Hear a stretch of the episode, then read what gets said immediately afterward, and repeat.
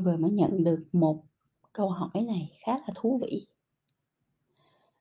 à, chị Vân idol của em ơi, học hỏi từ chị luôn là luôn luôn phản tư. Hôm nay em ngẫm nghĩ về con người. Trong tổ chức thì năng lực con người khó mà đồng đều được. Nếu theo nguyên tắc 80-20, có phải 80% kết quả công việc đến từ 20% số người làm việc không chị? Em cảm ơn chị và kính chúc chị nhiều sức khỏe. Thì hông biết là bạn, ờ, gọi là, mơ màng nghĩ về chuyện này hay là bạn đang gặp vấn đề ở trong cái tổ chức của mình? Có lẽ là gặp vấn đề trong tổ chức thì mới đặt một cái câu hỏi như vậy. Ờm. Trong một cái cấu trúc của một cái tổ chức thì nó phải được kiến tạo, nó được thiết kế để cho à nó đáp ứng được cái mục tiêu của cái tổ chức đó. Bất kỳ tổ chức nào đều phải có một cái, gọi là, organization design, tức là thiết kế tổ chức.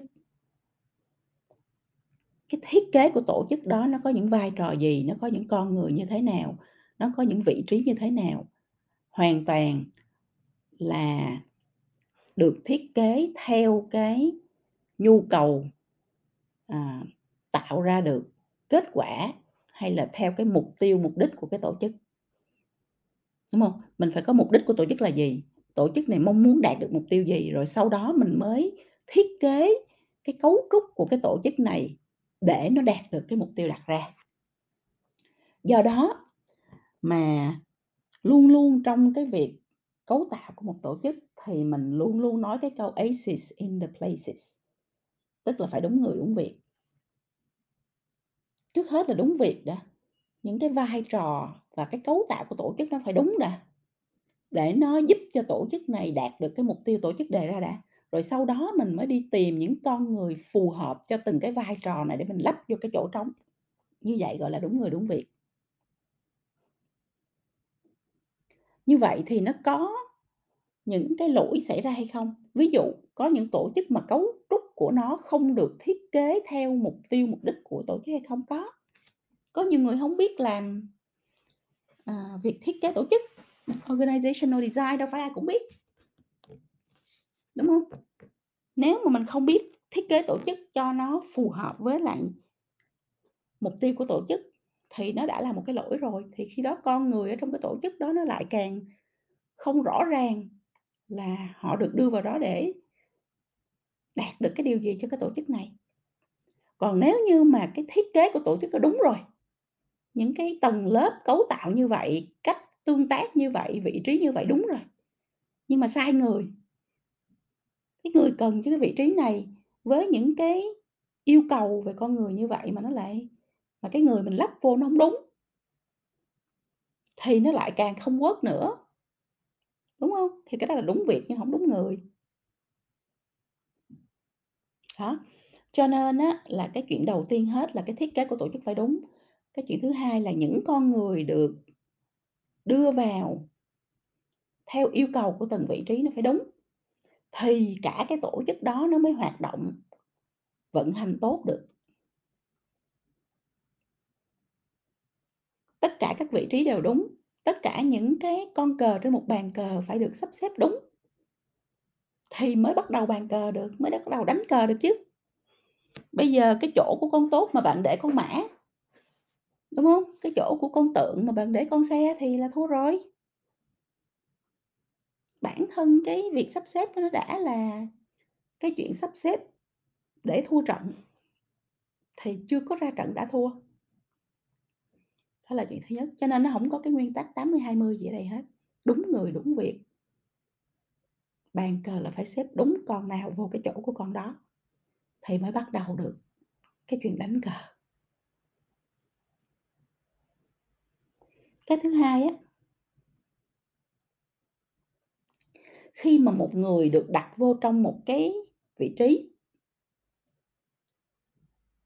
mà người ta không perform, tức là người ta làm không tốt, người ta không đạt được kết quả, người ta không, um, xuất sắc được, người ta không có làm cho mọi thứ trở nên huy hoàng được thì mình phải coi lại.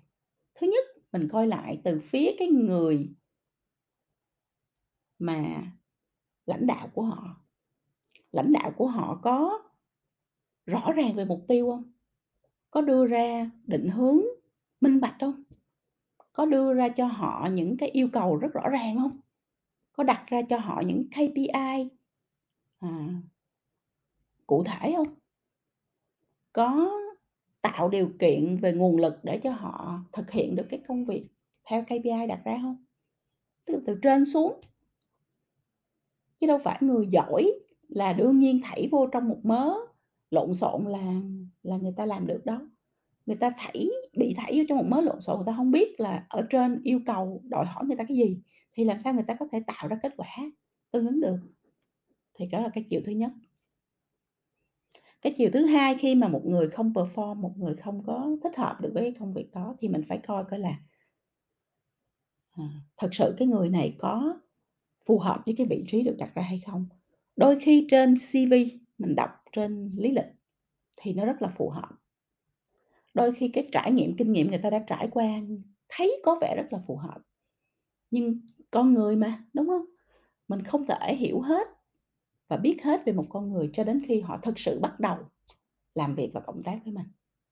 Tất cả những gì trên giấy, trên CV, trên trên bề mặt có thể không đúng.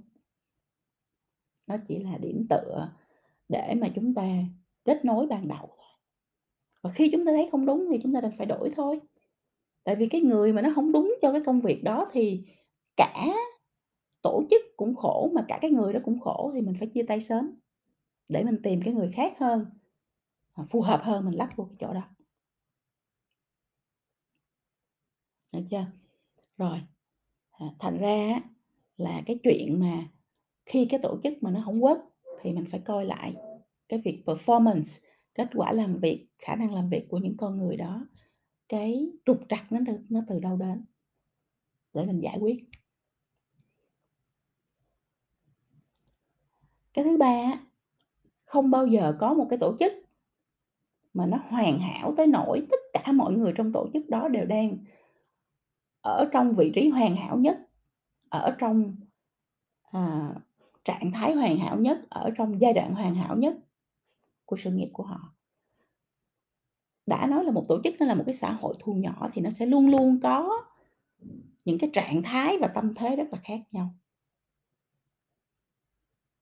Có thể có những có một cái tổ chức mà ở đó mọi người đều phù hợp với vị trí của mình, nhưng có những người sẽ gặp những hoàn cảnh gia đình, có những người gặp hoàn cảnh tài chính, có những người gặp hoàn cảnh về cảm xúc, tình cảm gì đó và họ đang ở những cái phong độ rất là khác nhau. Cũng có những cái tổ chức mà có người phù hợp vị trí, có người không phù hợp vị trí và có cái sự chuyển động ra vào về nhân sự liên tục. Cũng có những tổ chức rất ổn định, người ta làm việc ở đó rất lâu. Điều đó chưa có nghĩa không có nghĩa là tốt.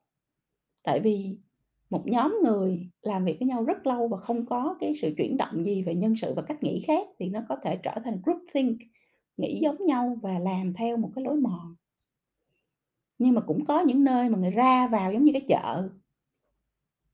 Vì không hợp văn hóa, vì không thể không có môi trường làm việc tốt thì cũng chết luôn. Tại vì nó cứ nháo nhào như vậy thì làm sao mà có thể có ai theo dõi công việc mà nó xuyên suốt được. Nhưng mà thành ra một cái tổ chức nó là một cái xã hội thu nhỏ và nó có rất nhiều thứ chuyển động, à, cùng một lúc ở trong đó.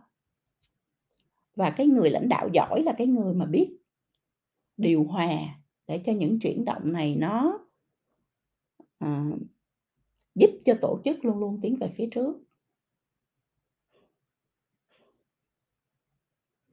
Nó là một cái nghệ thuật, một cái khoa học về quản trị. Đó, thì với những cái chia sẻ này Phi Vân mong là bạn có một cái góc nhìn khác về chuyện là là là một tổ chức thì nó phải nhìn ra như thế nào. Và cũng có một cái một cái khái niệm rất là rõ ràng về chuyện là, à, khi mình là một cái lãnh đạo của một tổ chức hay một đội nhóm thì mình nên lưu ý những cái chuyện gì để mình xây dựng được cái cấu trúc của một tổ chức tốt nhất, tìm được những con người tốt nhất và, mình biết cách sắp xếp điều chuyển, vận hành cái tập thể đó để nó luôn luôn chuyển động theo cái hướng tích cực cho sự phát triển của tổ chức của mình. Ha, vậy ha. Rồi mong là là một phần một bài học rất nhỏ về nhân sự này sẽ giúp cho những ai à, thích làm lãnh đạo và mong muốn à, dẫn dắt một tổ chức sẽ có một góc nhìn mới. thank you